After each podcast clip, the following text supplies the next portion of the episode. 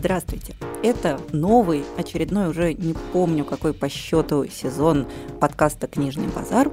Я литературный обозреватель «Медузы» Галя Юзефович. Здравствуйте, я Настя Завозова, переводчик и главный редактор книжного аудиосервиса «Старител».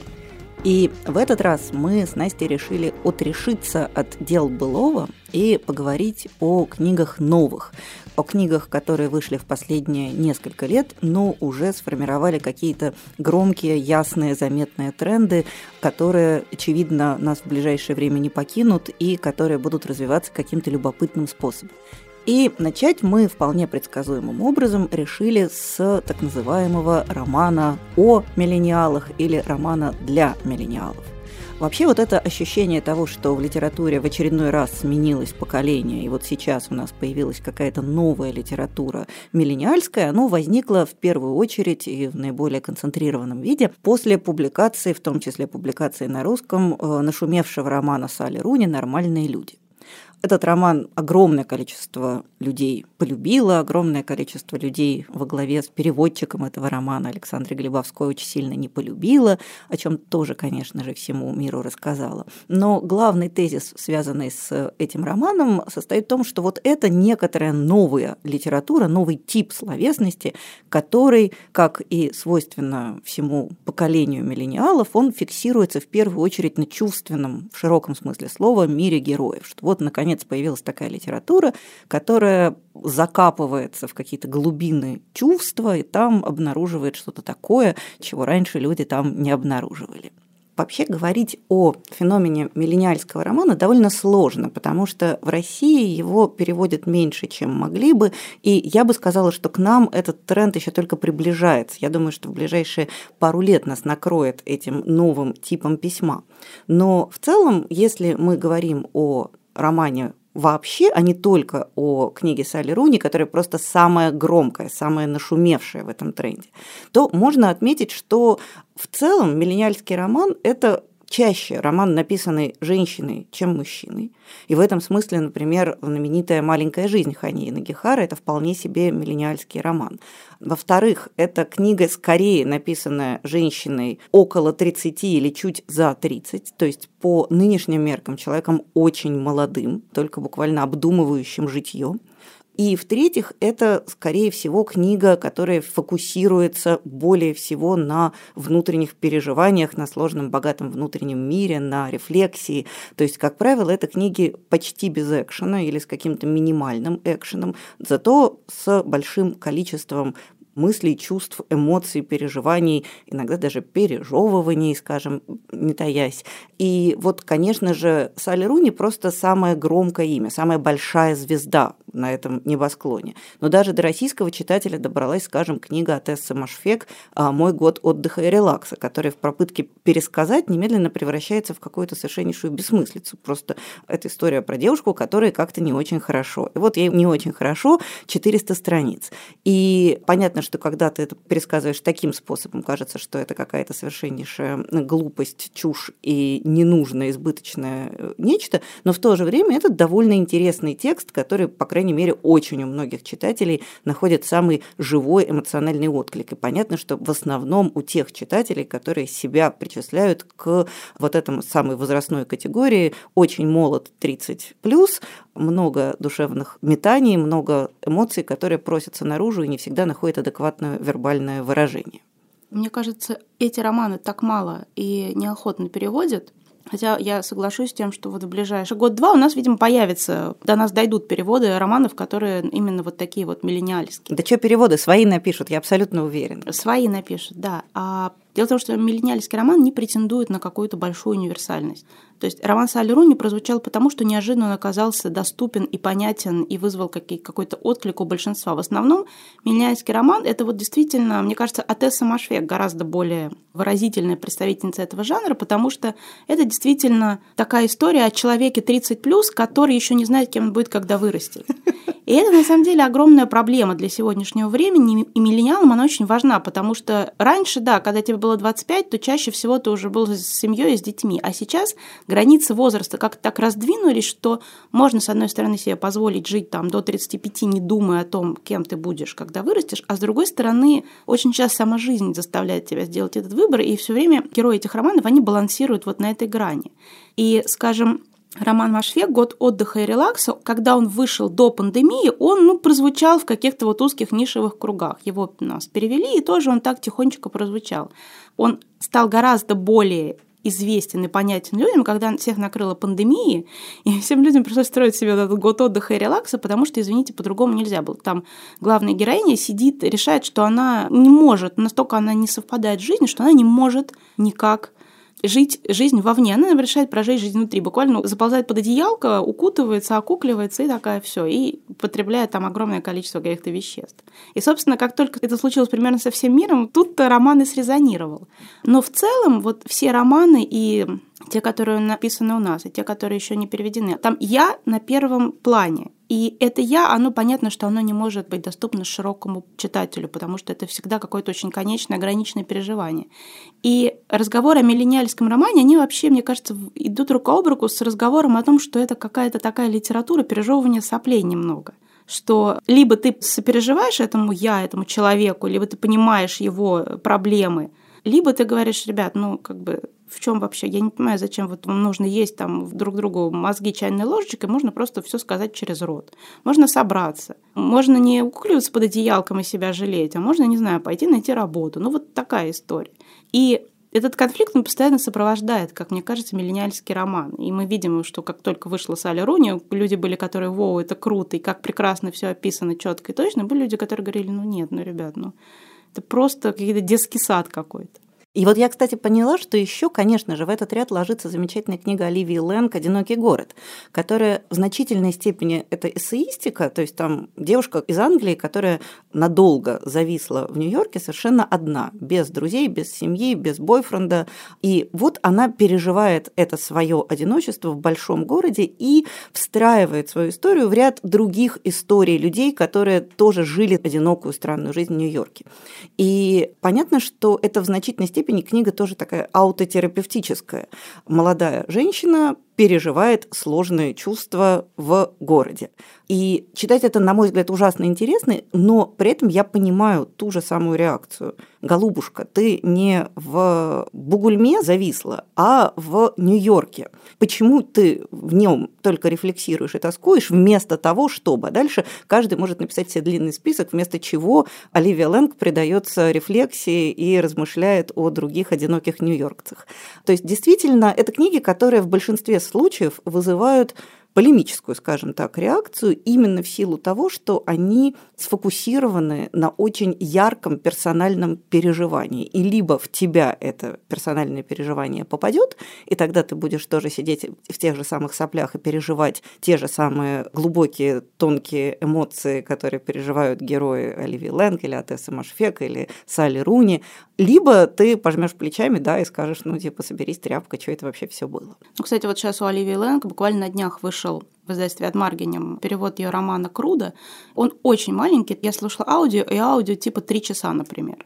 И понятно, что можно по-разному этот роман рассматривать, что это как бы такая попытка воспроизвести голос известной такой авангардной поэтессы Кэти Акер. Но, с другой стороны, если мы смотрим на это как на миллениальный роман, то там главная героиня, она выходит замуж и ее это очень беспокоит, потому что это какое-то вот... Знаете, это такое событие, которое каждого человека может взволновать. да, ее это очень беспокоит не потому, что она там, не знаю, нужно, значит, выбрать платье, заказать видеосъемку и как сделать так, чтобы свекровь не поссорилась с тещей, вот это вот. А ее это очень беспокоит, потому что это какой-то якорек уже будет в ее жизни. А она не может никак ни к чему прибиться, потому что ее жизнь очень фрагментарная. То есть она бесконечно читает Твиттер, она бесконечно сопоставляет свою жизнь с новостями в мире. И она не понимает, как можно вот жить, когда там где-то люди умирают. И вот это бесконечные разные текстовые, новостные, цифровые потоки, которые врываются в жизнь, они на самом деле показывают, насколько жизнь миллениала, она нестабильна. И это на самом деле роман, когда можно посочувствовать, потому что ты понимаешь, что ну, невозможно сейчас укрыться от чужих мнений, от чужих голосов. То есть раньше, когда человек слышал голоса, его сажали, понятно, куда сажали. А сейчас ты не можешь не слышать чужие голоса. Они постоянно, они везде. Ты выходишь, ты открываешь телефон, не знаю, там, посмотреть погоду, а тебе погода сообщает что-то, не знаю, там, о ситуации в мире. И у нее вот эта вот какая-то дикая полифоничность, которая превращается в какофонию до того, что она в какой-то момент, ну, не то, что сходит с ума, но это вот метание, оно очень хорошо изображено на очень небольшом текстовом пространстве. И я советую всем его прочесть, потому что он вышел вот прям буквально недавно, очень коротенький и очень какой-то показательный миллениальный роман. То есть, если нужно какое-то супер короткое введение в миллениальный роман, то вот, наверное, Оливия Лэнг «Крудо». Ну, а я тогда еще позволю себе вспомнить тоже другой роман, и тоже, как мне кажется, абсолютно укладывающийся в эту же тенденцию, роман о переживаниях по странному поводу. Вот я не читала еще Круда Оливии Лэнг, я слушаю вас и думаю, come on, женщина, ну, вот мое любимое выражение, а заводы стоят. Я, я в этот момент понимаю, что я не миллениал, я старая женщина на пенсии. А я иногда миллениал, а иногда не миллениал. И вот это, конечно, двойственность, мне кажется, это вообще очень характерная двойственность любого читателя, который погружается вот в этот тип современной литературы. Потому что вот, например, скажем, про замуж понять не могу. А Отессу Мошфег могу понять. Я никогда не реализовывала желание залезть под одеялко, но оно, конечно же, у каждого человека есть. И это интересно посмотреть, что ты чувствуешь, когда залезаешь под одеялко. А вот еще один важный миллениальский роман – это Хан Ган «Вегетарианка». Конечно же. Это роман корейский, но знаменитым он стал после того, как был переведен на английский и получил премию «Международный букер». И стал такой уже практически международный бестселлер. Это история про женщину, замужнюю корейскую женщину, которая хочет перестать есть мясо. Она чувствует в себе потенциал вегетарианца. И внезапно это оказывается поводом для конфликта с окружающими, которые не могут ее понять. И одновременно для внутреннего конфликта, потому что она внезапно понимает, что она недостаточно хороша для тех, кто рядом, что с ней что-то не так. И вот это, с одной стороны, желание реализовать свое намерение стать вегетарианкой, с другой стороны, вот этот внутренний, в первую очередь, внутренний конфликт, который она переживает, вот, конечно, его не всякий человек может на себя примерить, но зато уж если примерил, то потом ты его снять не можешь, потому что ты понимаешь, что вот, наконец, про тебя написали книгу. И это, на самом деле, мне кажется, ситуация, которая выходит за границы поколения. То есть миллениал – это состояние души в некотором смысле, а не формальная возрастная принадлежность. Я знаю миллениалов за 50, и я знаю людей там 17-18, или там 25, которые вообще ни разу не миллениалы по складу характера, или точно так же, как я, они утром миллениалы, вечером вдруг уже совсем даже иксер, или даже, страшно сказать, бумер.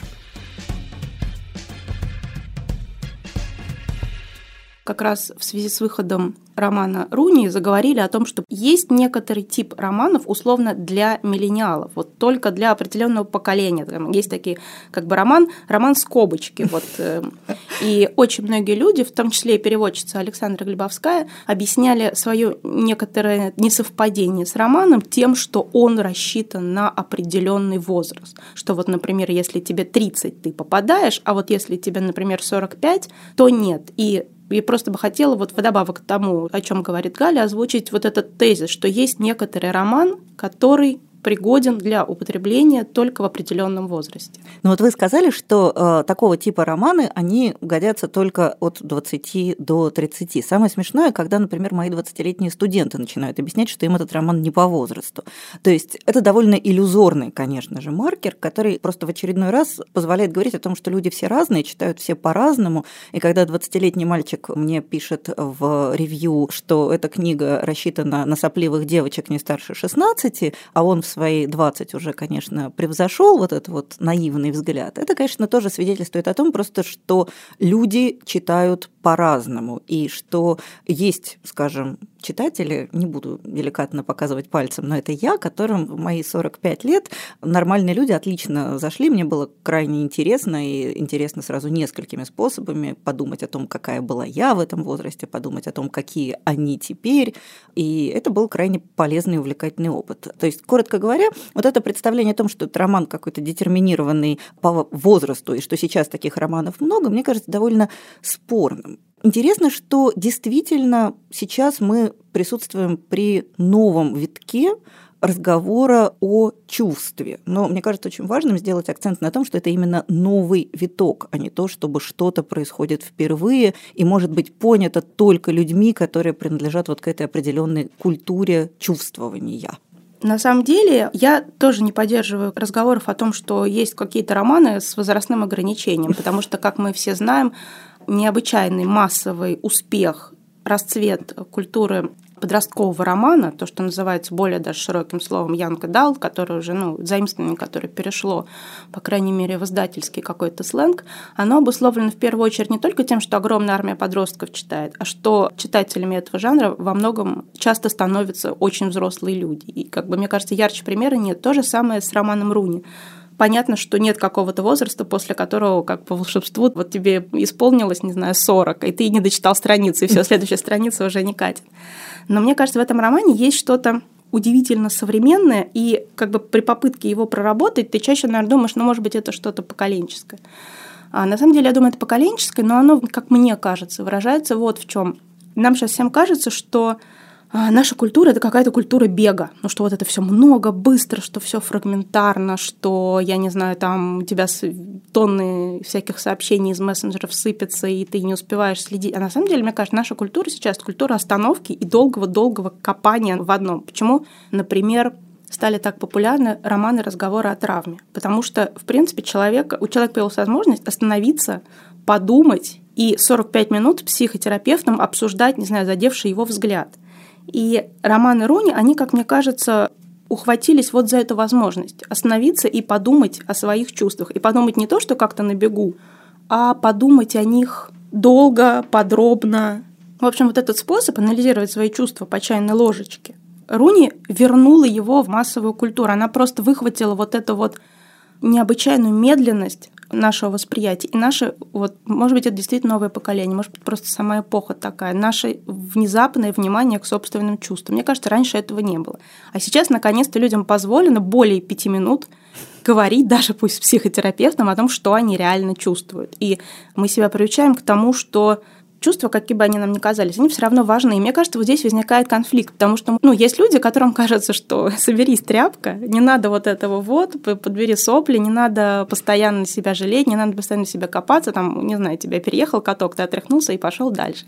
А Руни, она как раз за вот это вот подробное, долгое, кружевное ковыряние в чувствах. Многим это кажется, что это вот какое-то подростковое, когда подростки сидят вот он мне сказал вот это, а что он хотел сказать этим смайликом? И Коннелл и Марианна, они ведут себя зачастую ну, абсолютно так же. Они вот это вот, а что, что, вот я подумала так, он подумал так, он сказал это, а, наверное, он подумал это. Но ведь на самом деле, мне кажется, что вот эта идея бесконечного ковыряния в чувстве, она совершенно не новая. И я вот как раз, ну, я, как известно, мне только дай возможность, я немедленно ныряю куда-то в пространство античного. И я хотела бы просто сослаться на совершенно выдающуюся, как мне кажется, статью Михаила Леоновича Гаспарова «Катул или изобретатель чувства». В этой статье Гаспаров анализирует лирику Катула, при этом, ну, понятное дело, что Катул написал в целом-то не очень много, а среди его стихотворений примерно 10% посвящены его любви. Причем даже не все эти 10% посвящены его знаменитой, как считается, главной любви к некоторой светской даме, известной под творческим псевдонимом лесбия, в которой последующие поколения вчитывали много всего. И, в частности, Гаспаров в этой статье анализирует, как Катул из довольно разнообразного поэта свелся к одной ипостаси – Катул влюбленный, Катул любящий. И это ужасно интересно, потому что, начиная с эпохи поздней античности, Катул становится таким эталоном влюбленности, а его вот этот роман с лесбией, про который мы знаем буквально следующее. Сначала все было романтично и никак, потом начинается роман, потом начинается ревность, а потом она его, видимо, бросила. Вот примерно такая последовательность, которая прослеживается очень косвенным способом. И тем не менее, вот этот очень скудный материал дает основания для каких-то просто километров подражаний, реконструкций, попыток понять, кто же, черт возьми, это лесбия. А, может быть, это знаменитая светская красавица той эпохи Клодия, а ведь у Клодии же был роман с Цезарем. Так может быть, вот почему Катул обзывает Цезаря в своих произведениях. А что на самом деле? Вот этот вот воробушек, который там помер, это в самом деле воробушек? Или это какой-то тонкий намек на что-то непристойное? Или это толстый намек на что-то непристойное, или это просто попытка поведать о своих эмоциях. То есть из вот этого очень бедного материала человечество, начиная буквально с какого-нибудь Гелиодора и Эфиопики, бесконечно выстраивает, достраивает, реконструирует, придумывает эту историю. То есть, начиная фактически с поздней античности, мы живем в мире, где а чё он ему, а она ему, а вот как же так, а может на самом деле, вот все вот это, оно абсолютно легитимно. Поэтому я как раз очень удивляюсь, когда сегодня говорят о том, что вот миллениальский роман – это вот такие вот бесконечные размышления на тему того, что же у тебя в душе происходит, когда, come on, какое новое, когда человечество всю жизнь только и делает, что ковыряет вот это пространство. И поэтому мне как раз кажется, что очень странно выносить, скажем, нашу Евгению Некрасову, которую тоже вот как как-то она попала в это же определение миллениальского романа или ту же уже упомянутую Салли Руни, для них создавать какую-то особую резервацию и говорить, вот они делают такое, что раньше не делали. Да нет, они просто делают все то же самое, только нашли для этого более современный, более актуальный, более понятный современному читателю язык. Абсолютно. Здесь дело все в оформлении. Очень много я видела претензий читателей, ну, особенно у российского читателя, который не привык вот к этому оформлению диалогов без правильного грамматического оформления прямой речи. На самом деле Руни здесь, она просто имитирует вот этот язык мессенджеров, э, язык электронной переписки, и когда мы это видим, не знаю, может быть, кому-то кажется, что это новое. Или когда мы читаем, например, прекрасный роман «Идиот» Лив Бутуман, который кажется, вот он весь про определенный срез времени, вот эти вот какой-то вот конец 90-х, там первый имейл, и там огромную роль у Батуман в романе играет именно переписка по почте. Но на самом деле, если мы уберем внешнюю форму, откатимся где-нибудь лет на 200-300 назад, и мы увидим, что ну, условно романы Фанни Берни или э, Юлия Ленова и Лоиза, все эпистолярные, огромные вот эти толстенные романы сентиментального века, про которые, мне кажется, нынешним читателям просто, ну, большинство, кажется, умрет со скуки только глядя, потому что они такие огромные, там ты открываешь, и обязательно героиня такая, значит, на полстраницы заливается слезами и описывает там, я не знаю, что она почувствовала, когда где-то там шелохнулся листочек, а на самом деле вот эта вот подробная проработка вот чувствования на бумаге и попытка себя втиснуть в эти новые эмоциональные рамки, она уже была. Просто это все было обличено в форму, которая нам сейчас кажется очень тяжеловесной. Но на самом деле, может быть, лет через 150 а будущий читатель, который очень сложно вообразить, вообще не сможет читать Салли Руни или Батуман или Некрасову. Может быть, снова войдут какие-то невероятные словесные турусы. Они будут говорить, господи, это же вообще так нельзя писать. Ну нет, это скучно, нет. Вот вы говорили, а я вспомнила, что я примерно года два назад пыталась увлечь моего старшего сына чтением страшно мной любимого эпистолярного тоже романа Шадерло де Лакло «Опасные связи». И там в одной из сцен, когда, собственно, главный герой, Виконт де Вальмон, он уже собрался, он наметился новую жертву и собрался совращать вот эту вот благочестивую президентшу. И он, значит, в своем письме описывает, в каком она была чепце который так оттенял ее лицо, что вся ее благочестивость и вся кроткая прелесть ее натуры, значит, в общем, короче, этот чепец там занимает примерно страницу. И я понимаю, что, в общем, как-то сын мой ко мне пришел и посмотрел на меня вопросительно в районе этого чепца, потому что действительно понятно, что этот чепец, он на самом деле очень похож на то, что происходит с героями Салли Руни. Они... На самом деле это воробушек, конечно. Да, и, это, и, вороб, да, и воробушек Катула – это все то же самое абсолютно. Свой чепец. Да, потому что это такая квинтэссенция чувствования. Вот он, этот чепец становится какой-то такой накрывающей метафорой вот просто вот того, что герой испытывает при взгляде на эту чистую, благочестивую женщину, которая еще к тому же, блин, в белоснежном чепце. Очевидно, что на самом деле это ровно та же механика. Это вот эта фиксация на долгом переживании, осмыслении собственных эмоций, собственных чувств. Это вообще один из главных предметов литературы. О чем еще литературе думать, если не о чувствовании. И вот как раз вы сказали, что через 150 лет наш воображаемый далекий потомок может не захотеть этого читать, а мне как раз кажется, что вот такие тексты, они обладают прекрасной вневременной сущностью. Ну, то есть я легко могу себе представить, что моего прапраправнука в голове будет чип, а еще, возможно, он вырастет себе хвост, потому что это будет модно. Но то, что он все равно будет испытывать вот все вот эту вот фиготень, совершенно очевидно. И именно поэтому, в частности, вот у Катулла, извините, Катул же написал кучу каких-то сатирических стихотворений, которые казались ужасно смешными, актуальными и такими прям заостренными современникам. Современники это просто переписывали от руки в тетрадочку, так их от этого перло. Мы этого просто понять не можем. Мы не понимаем половины катуловских интеллектуальных аллюзий. Ну, то есть для того, чтобы понять, про что стихотворение «Аттис», в котором обыгрывается некоторый такой религиозно-мифологический сюжет, нам нужно прочитать много комментариев. А вот эта вот милота про воробушка, и про люблю и ненавижу, оно абсолютно универсальное. Поэтому из всего разнообразного наследия Катула выживает вот это, то, что для нас понятнее всего. Точно так же, как, ну, я не знаю, по-моему, 80% читателей «Войны и мира», они читают про отношения. Про войну немножко утомительно. Вот все вот это Эрнста Колонна Марширт, оно устарело, реально устарело. А про эмоции отношения – и про княжну Майю, которая покрывается красными пятнами, когда видит что-то для нее важное, это абсолютно неустаревающие вещи.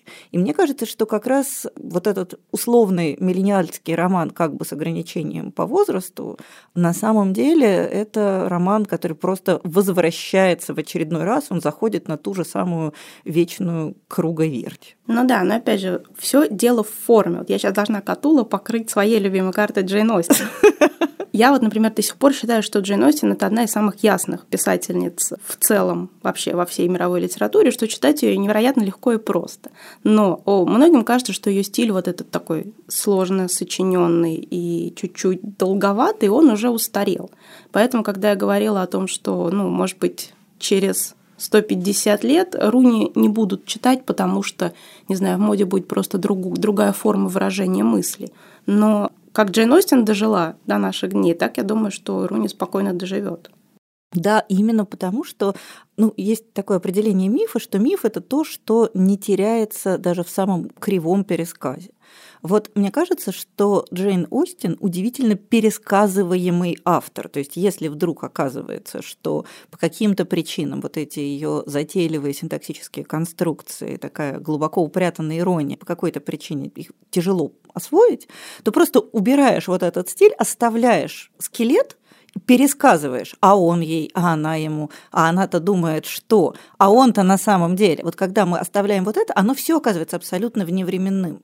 Поэтому мне как раз кажется, что Джейн Остин вот это хороший пример того же самого в литературе, без всяких э, возрастных ограничений. Абсолютно. А, Руни называют новым Селлинджером, но мне кажется, что вот сравнение с Джейн Остин, оно более правдивое, потому что сама Руни в каком-то интервью сказала, что ее роман на самом деле это романы XIX века в современных одежках. И вот если мы посмотрим на любой роман Джейн Остин, то мы увидим, что Руни работает ровно так же, как работает Джейн Остин. Она строит всю интригу, невероятно увлекательную, исключительно на переживаниях героев, на недомолвках, на том, что кто-то ошибся в своих предположениях о характере человека, что кто-то по поступкам сделал неправильный вывод. И я вот, например, честно хочу признаться, я очень плохо помню роман Руни «Нормальные люди». Мне больше понравился разговор с друзьями, что это такой совершенно современный, смешной эпистолярный роман нового времени. Но я помню, что когда я читала, что разговоры с друзьями, что нормальных людей, что гордость и предубеждение, мне было одинаково увлекательно, потому что Руни умеет вот из чувств сделать сюжет. Хотя все ее чувства это что-то такое очень понятное и знакомое любому человеку. И, кстати, вот сравнение с Селлинджером, мне кажется, исключительно неточным, потому что это вот как раз Селлинджер, изобретатель, ну, по крайней мере, один из изобретателей вот этого чувства, которое загнано внутрь, которое максимально усушено. Его герой практически не переживает точнее, все, что он переживает, он переживает где-то внутри себя, он никак это не транслирует наружу. А Салерони это как раз такой анти-Селлинджер в том смысле, что у нее как раз герои бесконечно выплескивают вот эту свою рефлексию, она влияет на какие-то их поступки, она влияет в конечном итоге на всю их жизнь и так далее. Единственное, в чем их можно сравнивать, это то, что действительно бывают книги, которые приводят к некоторой кристаллизации поколения Вот в этом смысле их, наверное, можно сравнивать, что, не знаю, там в конце XVIII века поколение ранних романтиков выкристаллизовалась вокруг страданий юного Вертера Гёта. То есть это была такая книга, которая вот пока ее не было, не было осознания того, что вокруг него есть какая-то реальность, какая-то поколенческая реальность. Я просто хотела опять порекомендовать, мы уже рекомендовали в подкасте эту книгу, но она настолько прекрасная, что, мне кажется, еще раз можно на эту тему о становлении эмоционального интеллекта в это время прекрасно есть работа Андрея Зорина «Появление героя». И вот не, не, не устану ее рекомендовать. Она читается просто как невероятный какой-то блокбаст. Да, она при том, что вроде такая филология, филология, но на самом деле она просто огонь. Там куча каких-то потрясающих исторических анекдотов, писем, заметок. Вот эта роль синего как это, жакет или камзол такой же, как у Вертера. Вот это было важно носить, чтобы чувствовать, может быть, как он. То есть это был такой бестселлер, который не снился, мне кажется, сейчас никому по, по влиянию, разве что Гарри Поттер. Ну, в общем, да, сопоставимо. Или круглая шляпа, которая становится тоже определенным символом, который маркирует своего носителя, как там дальше длинный список того, что означает круглая шляпа с высокой тульей. Это прям тоже такой важный поколенческий атрибут. И, конечно, Селлинджер тоже в некотором смысле это такая точка кристаллизации поколения, когда вдруг раздается какой-то голос, который интерпретируется как голос целого большого сообщества людей, объединенных в первую очередь по возрасту. И в этом смысле Салли Руни, конечно, тоже так работает. Пока этого голоса нету, нету и поколения в некотором смысле. Нет поколения как такой отрефлексированной, осознанной глобальной общности. Но в то же время понятно, что на самом-то деле реальность существует объективно, независимо от вот этого выражения. Поэтому мне кажется, что здорово, что такие книги появляются, но просто не нужно полагать, что происходит что-то радикально новое. Такие вот кристаллизующие поколения книги, они появлялись раньше. А сейчас я бы сказала, что их появляется даже больше. То есть мы зациклились немножко на нормальных людях и на разговорах с друзьями с Али Ронина. Ведь таких книг, которые берут на себя некоторую наглость говорить голосом поколения, их гораздо больше, чем одна. Как раз вот вы говорили то, что Салли Руни – это книга для определенного круга. Я вспомнила, что я недавно прочла потрясающую книжку Эми Липтрот, которая называется «Выгон». Она выйдет вот-вот буквально, если уже не вышла, в издательстве от Маргина. И я поняла, что вот если Салли Руни, ну вот разговор с друзьями – это скорее моя книга, а нормальные люди скорее не моя, потому что что-то вот не совпадает. Точно так же я не люблю книги, в которых подолгу обсасывается и проговаривается травма. Вот, ну, не считая маленькая жизнь, потому что маленькая жизнь... Вот я хотела сказать, что как-то Маленькая жизнь – это колдовство и любовь, это вообще это как бы такое исключение из всех правил. Мы понимаем, что как бы люди не относились к маленькой жизни, вторую такую книжку ну, создать будет очень сложно. То есть, не знаю. Понятно, что это что-то, что-то такое, это какой-то неопознанный, неопознанный читательский объект когда я читала эту книжку «Выгон» Эми Липтруд, я поняла, что вот эта книжка как раз моего поколения. Там потрясающая совершенно история. Я сначала думала, что это такая биография. Опять же, человек, значит, со всех сторон показывает свою травму. Там женщина рассказывает, как она жестко бухала, лет до 30. Бухала так, она бухала сяк, она выросла на островах, потом приехала в Лондон. В Лондоне, конечно, забухала, бухала очень долго. Я такая думаю, господи, когда закончится? Я уже поставила на скорость, типа там полтора, думаю, женщин, давай, допивай уже.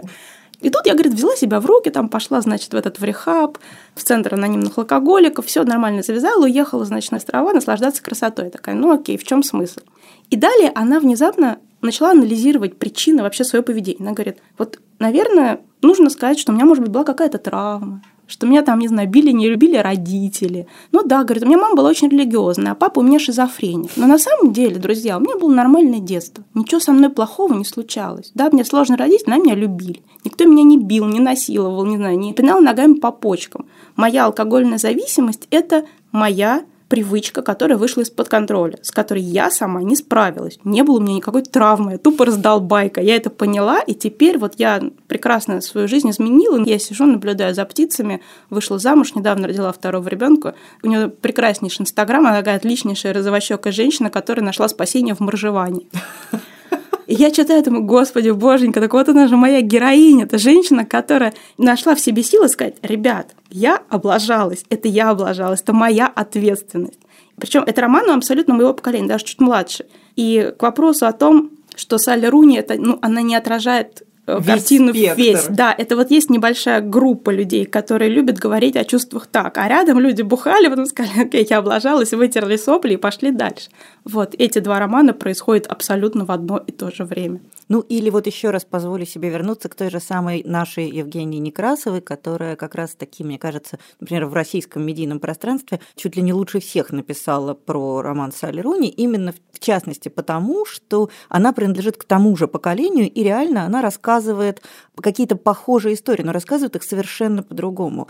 У Евгении Некрасовой всегда есть вот сочетание какой-то очень узнаваемой, такой прям щемящей, пронзительной точности в описываемых чувствах и переживаниях и какой-то такой немножко мистики, которая вдруг вторгается в этот вот такой очень узнаваемый, ясный, эмоционально наполненный мир.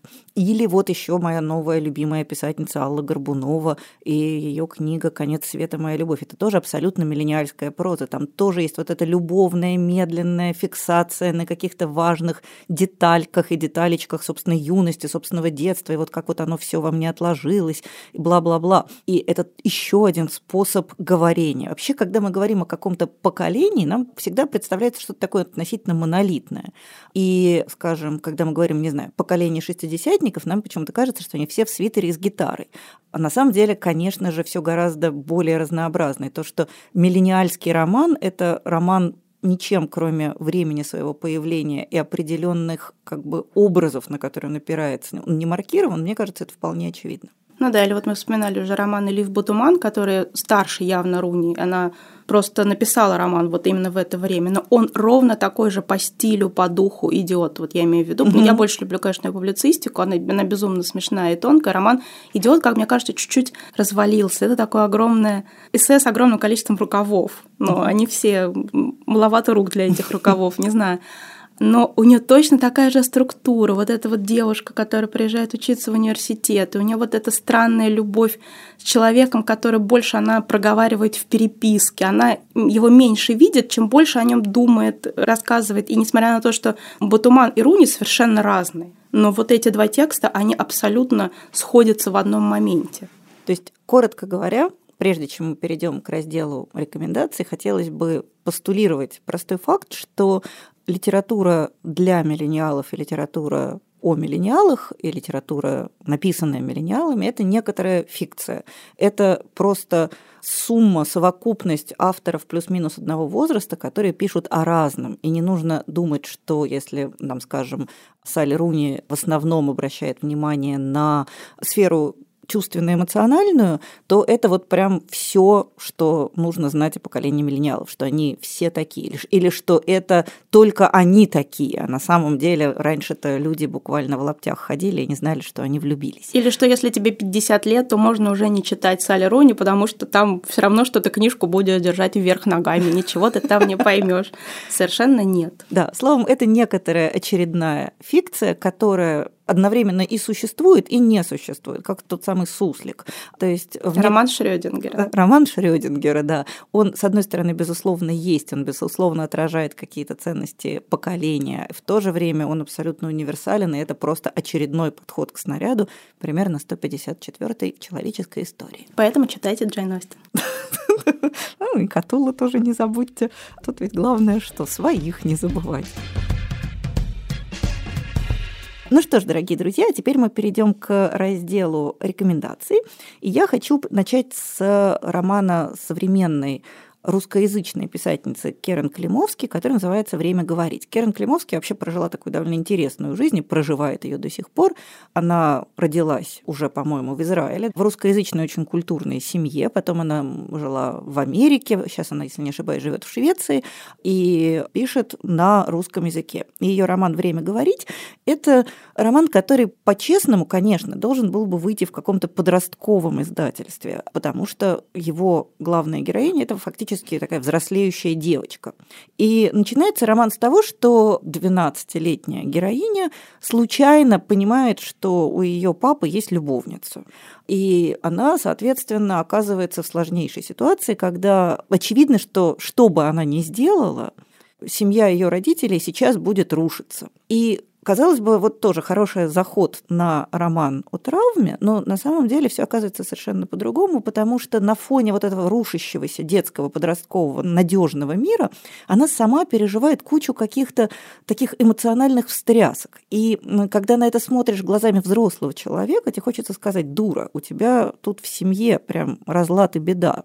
А ты, у тебя там мальчик, который болеет за не ту команду по футболу, и, и, и вообще всячески тонкие эмоциональные переживания. А на самом деле оказывается, что это какая-то очень такая честная и чистая история про взросление на фоне разрушающегося твоего мира. Потому что детский мир, он вообще всегда разрушается по мере взросления. А тут он так разрушается вполне формально. И то, что героиня от этого сбегает в какие-то вот тоже свои такие абсолютно салеруневские, нежные, тонкие, дурацкие с точки зрения взрослого, и в то же время очень узнаваемые переживания, мне кажется, очень мило и трогательно поймано. И особенно это симпатично смотрится в контексте какой-то такой смешанной русско-израильской среды, когда одновременно накладываются вот два этих культурных пласта, которые в девочке сосуществуют равноправно, потому что у нее папа профессор русской литературы, вообще он мечтает, что дочь когда-нибудь переведет братьев Карамазовых на иврит так, как вот как надо. А девочка совершенно, естественно, об этом не мечтает. Роман Керен Климовски «Время говорить» очень всем советую, он, правда, ужасно какой-то трогательный, смешной и милый. Я начну с очень традиционной рекомендации, потому что чего же еще от меня ждать? Я хочу порекомендовать роман Джейн Остин «Мэнсфилд Парк».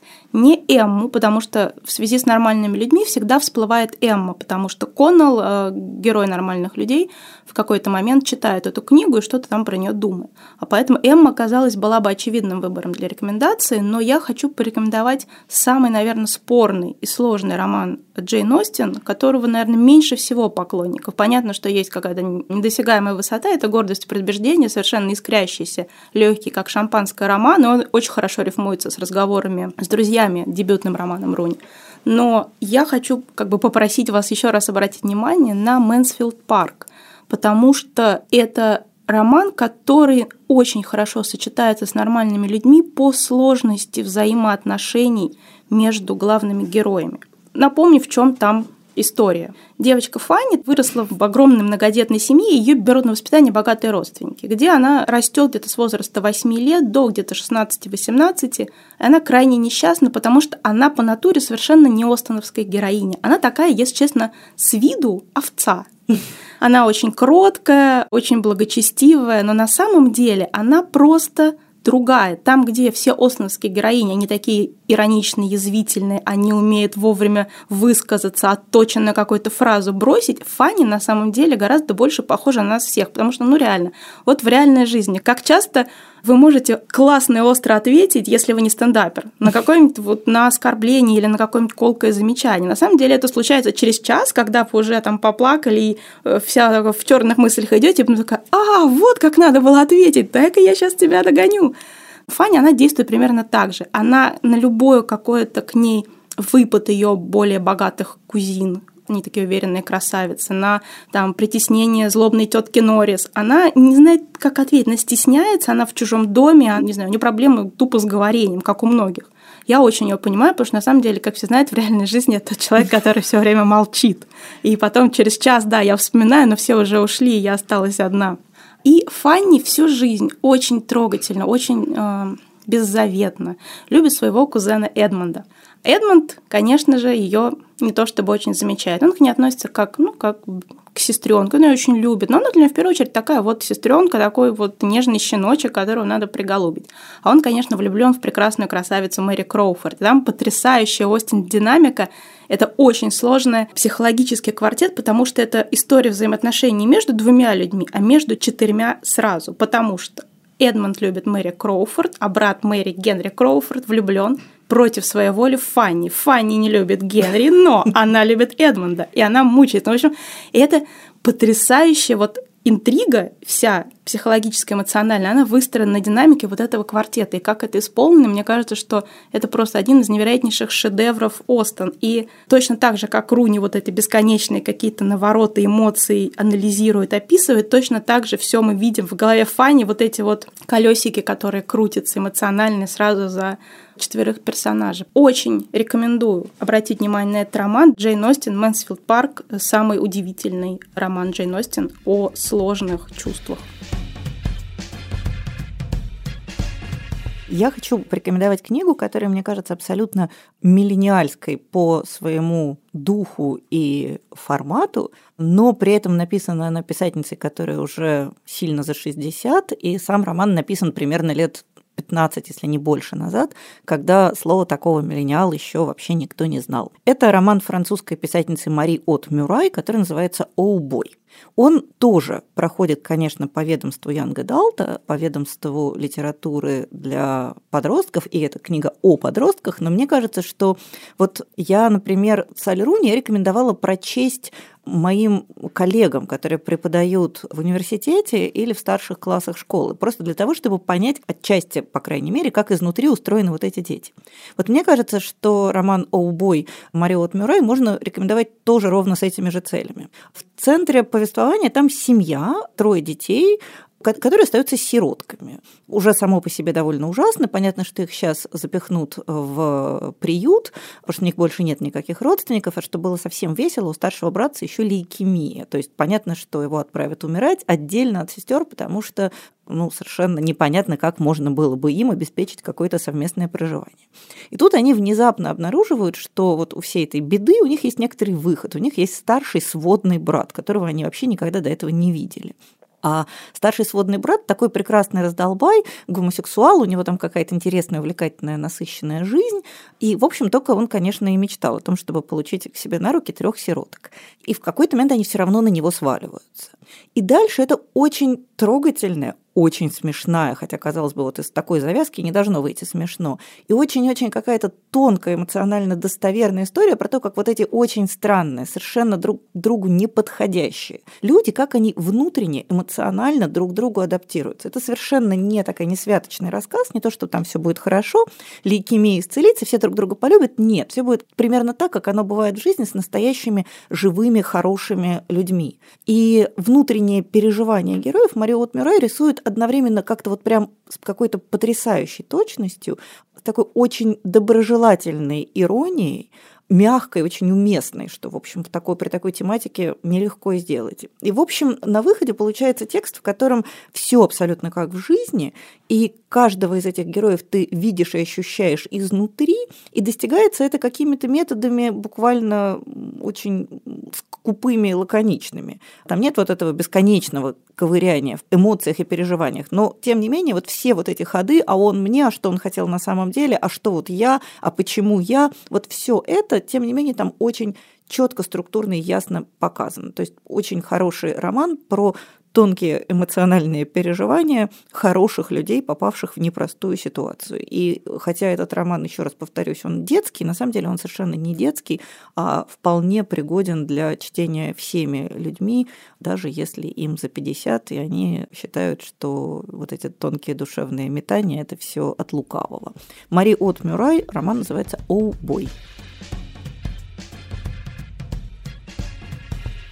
Я хочу порекомендовать роман Чмаман Денгози Адичи, который называется в русском переводе «Американха». Много можно говорить о том, что это в первую очередь важный социальный роман, потому что он рассказывает о жизни чернокожей иммигрантки из Нигерии, девушки по имени Эфемелу, которая приехала в США по студенческой визе учиться и пытается там остаться, и понятно, что претерпевает очень много всяких трудностей, но в результате даже становится преподавателем в университете. Но второй важный аспект этого романа, который, как мне кажется, роднит его с нормальными людьми в чем-то, это то, что это роман о сложной, очень такой непростой игольчатой любви между Эфемелу и Абинзе. Абинзе – это возлюбленной Фемелу. Они познакомились, когда оба они еще были очень молоды, до отъезда Фемелу из Нигерии. И они действительно как-то очень сильно влюбились, практически вот как Коннелл и Марианна. Но здесь стала такая проблема, что уехать в США может только Фемелу, а у Абинза возникли какие-то проблемы с визой. И он не может попасть в США, он нелегально уезжает в Англию. Там он моет туалет и тоже живет очень сложно. И они все время то встречаются, то расходятся, то из-за каких-то недопониманий они разрывают отношения. Потом они понимают, что они не могут жить друг без друга возвращаются. Потом они оба возвращаются в Нигерию, где они уже более взрослыми людьми. У каждого за плечами какие-то свои отношения. Снова понимают, что они не могут жить друг без друга. То есть внутри вот этого огромного социального романа о том, как тяжело живется э, нелегалам в благополучных капиталистических странах, надрывная тонкая история о том, какая сложная она настоящая любовь, потому что понятно, что ФМЛ и Абинза очень любят друг друга, но одной любви недостаточно для хороших отношений, каких-то ровных, таких стабильных, не прекращающихся. Точно так же, как у Коннелла и Марианны. Там Коннеллу мешает его какая-то вечная легкая неуверенность в том, что когда он перестает быть первым парнем на деревне, он сразу теряет вот это вот какое-то, ну, внутреннюю стабильность. А Марианне там мешает ее стремление к вечному какому-то селф-харму, когда, казалось бы, все хорошо, она что-то такое делает, чтобы все стало тут же плохо. И вот эта вот такая вот пунктирная, неровная, но очень захватывающая история отношений, мне кажется, роднит американху с нормальными людьми, поэтому очень советую прочитать этот роман именно как роман об отношениях, ну и Адичи, конечно, большая такая крупная писательница. Я, конечно, в первую очередь рекомендую ее как публицистку. Ее публицистика – это вообще это просто что-то нечто отточенное законченное. Но вот этот роман, он очень хорош описанием, достоверным непростых отношений. Поэтому «Американха» Чимаманда Ngozi Адичи рекомендую. Я вот просто не могу, извините, не влезть, потому что мне кажется, что один из важнейших вкладов Чимаман Денгози Адичи в мировую культуру – это ее Инстаграм. Если вы на него не подписаны, то знаете, что жизнь ваша проходит Конечно, мимо. на него подписана, она же просто вообще… Она... Да, она невероятная красавица, невероятно одевается в одежду, которую специально для нее изобретают африканские дизайнеры, это просто какой-то космос, то есть это вообще можно даже уже и, не читать. Только она совершенно космическая женщина. Да, она... она потрясающая, сама по себе просто как фигура фигура. Даже Она была если... лицом косметических марок. Там Диор делал футболки с цитатами из Адичи. Она такая просто вот огром... настоящая огромная большая фигура, звезда, да. да. И абсолютно заслуженная, конечно, без всяких сомнений. Ну и я в заключение, почему-то у меня сегодня прямо две книги так или иначе израильские, и я хочу порекомендовать книгу, которая прям по-настоящему израильская, то есть если Керен Климовский пишет на израильском материале, но все таки это русская литература, а Елет Гундер Гошин пишет прям на иврите, и, соответственно, этот роман переводной. Роман называется «Лгунья». Это история девочки, девушка 17 лет, у которой в жизни, кроме по большому счету прыщей и неразделенных каких-то чувств к однокласснику, никогда ничего интересного не было. Она вот такой прям тип подростка, который, как все, только еще хуже. Она работает в кафе мороженого летом, и в этом кафе к ней однажды подваливает средних лет вышедший в тираж певец, который вот был в какой-то момент ужасно популярен, а потом он провалился. И вот он такой весь из себя с хронической неудовлетворенностью, он жутко ей хамит, этой несчастной героине. И героиня обвиняет его в том, что он пытался ее изнасиловать. И она тут же становится национальной героиней, буквально, потому что ее называют девушка, которая не побоялась закричать. Она, значит, э, становится звездой телеэкрана, ее приглашают в какие-то ток-шоу. И все бы классно, но ведь этого мужика сейчас посадят, потому что она его оговорила. Он неприятный, он грубый, он ее действительно оскорбил и унизил, но он не пытался ее изнасиловать. И она в какой-то момент понимает, что, в общем, из-за ее слов, из-за свалившегося на нее счастья, из-за свалившейся на нее популярности сейчас пострадает человек, который, в общем, не виноват. Более того, к ней начинают приходить какие-то другие девушки, которые хотят поделиться с ней своим опытом пережитого насилия. Она понимает, что она в их компании вообще лишняя потому что с ней-то ничего этого не было. То есть она оказывается в очень сложном положении. С одной стороны, ей классно, с другой стороны, вся эта классность куплена очень дорогой ценой. И героиня сладострастно погружается в переживание собственных вот этих непростых эмоций. И, конечно, это очень тоже такой миллениальский, поколенческий роман, если мы это понимаем, вот, вот это вот расхожий тип, что миллениал – это такой человек, который все время ковыряется в собственных эмоциях и не обращает внимания на то, что происходит вокруг. С одной стороны, это, конечно, так. Героиня по уши увязла в этом своем переживании вот этой двойственной ситуации. С другой стороны, это такое очень сильное и яркое социальное высказывание на тему того, что не всякое насилие должно быть наказываемо юридическим способом, и про то, как сложно человеку, обвиненному в насилии, что-то доказать, про то, что правота по умолчанию на стороне жертвы, и что, в общем, это тоже ситуация довольно патологичная. То есть, с одной стороны, это роман очень такой эмоциональный, наполненный, тонко переживательный, с другой стороны, он такой довольно жесткий, сатирический и резкий. Мне показалось, что это тоже очень интересный взгляд на вот этот вот миллениальский стереотип. Чувствительность, бесчувственность, травма, обвинение кого угодно в чем угодно, расплата за это. Вот все вот это, оно как-то очень здорово сошлось. Мне кажется, это прям действительно важное поколенческое высказывание. Так что, если вас в целом интересует литература о миллениалах для миллениалов и написанная миллениалами, то Аялет Гундер Гошин «Лгунья», мне кажется, это прям важная книжка.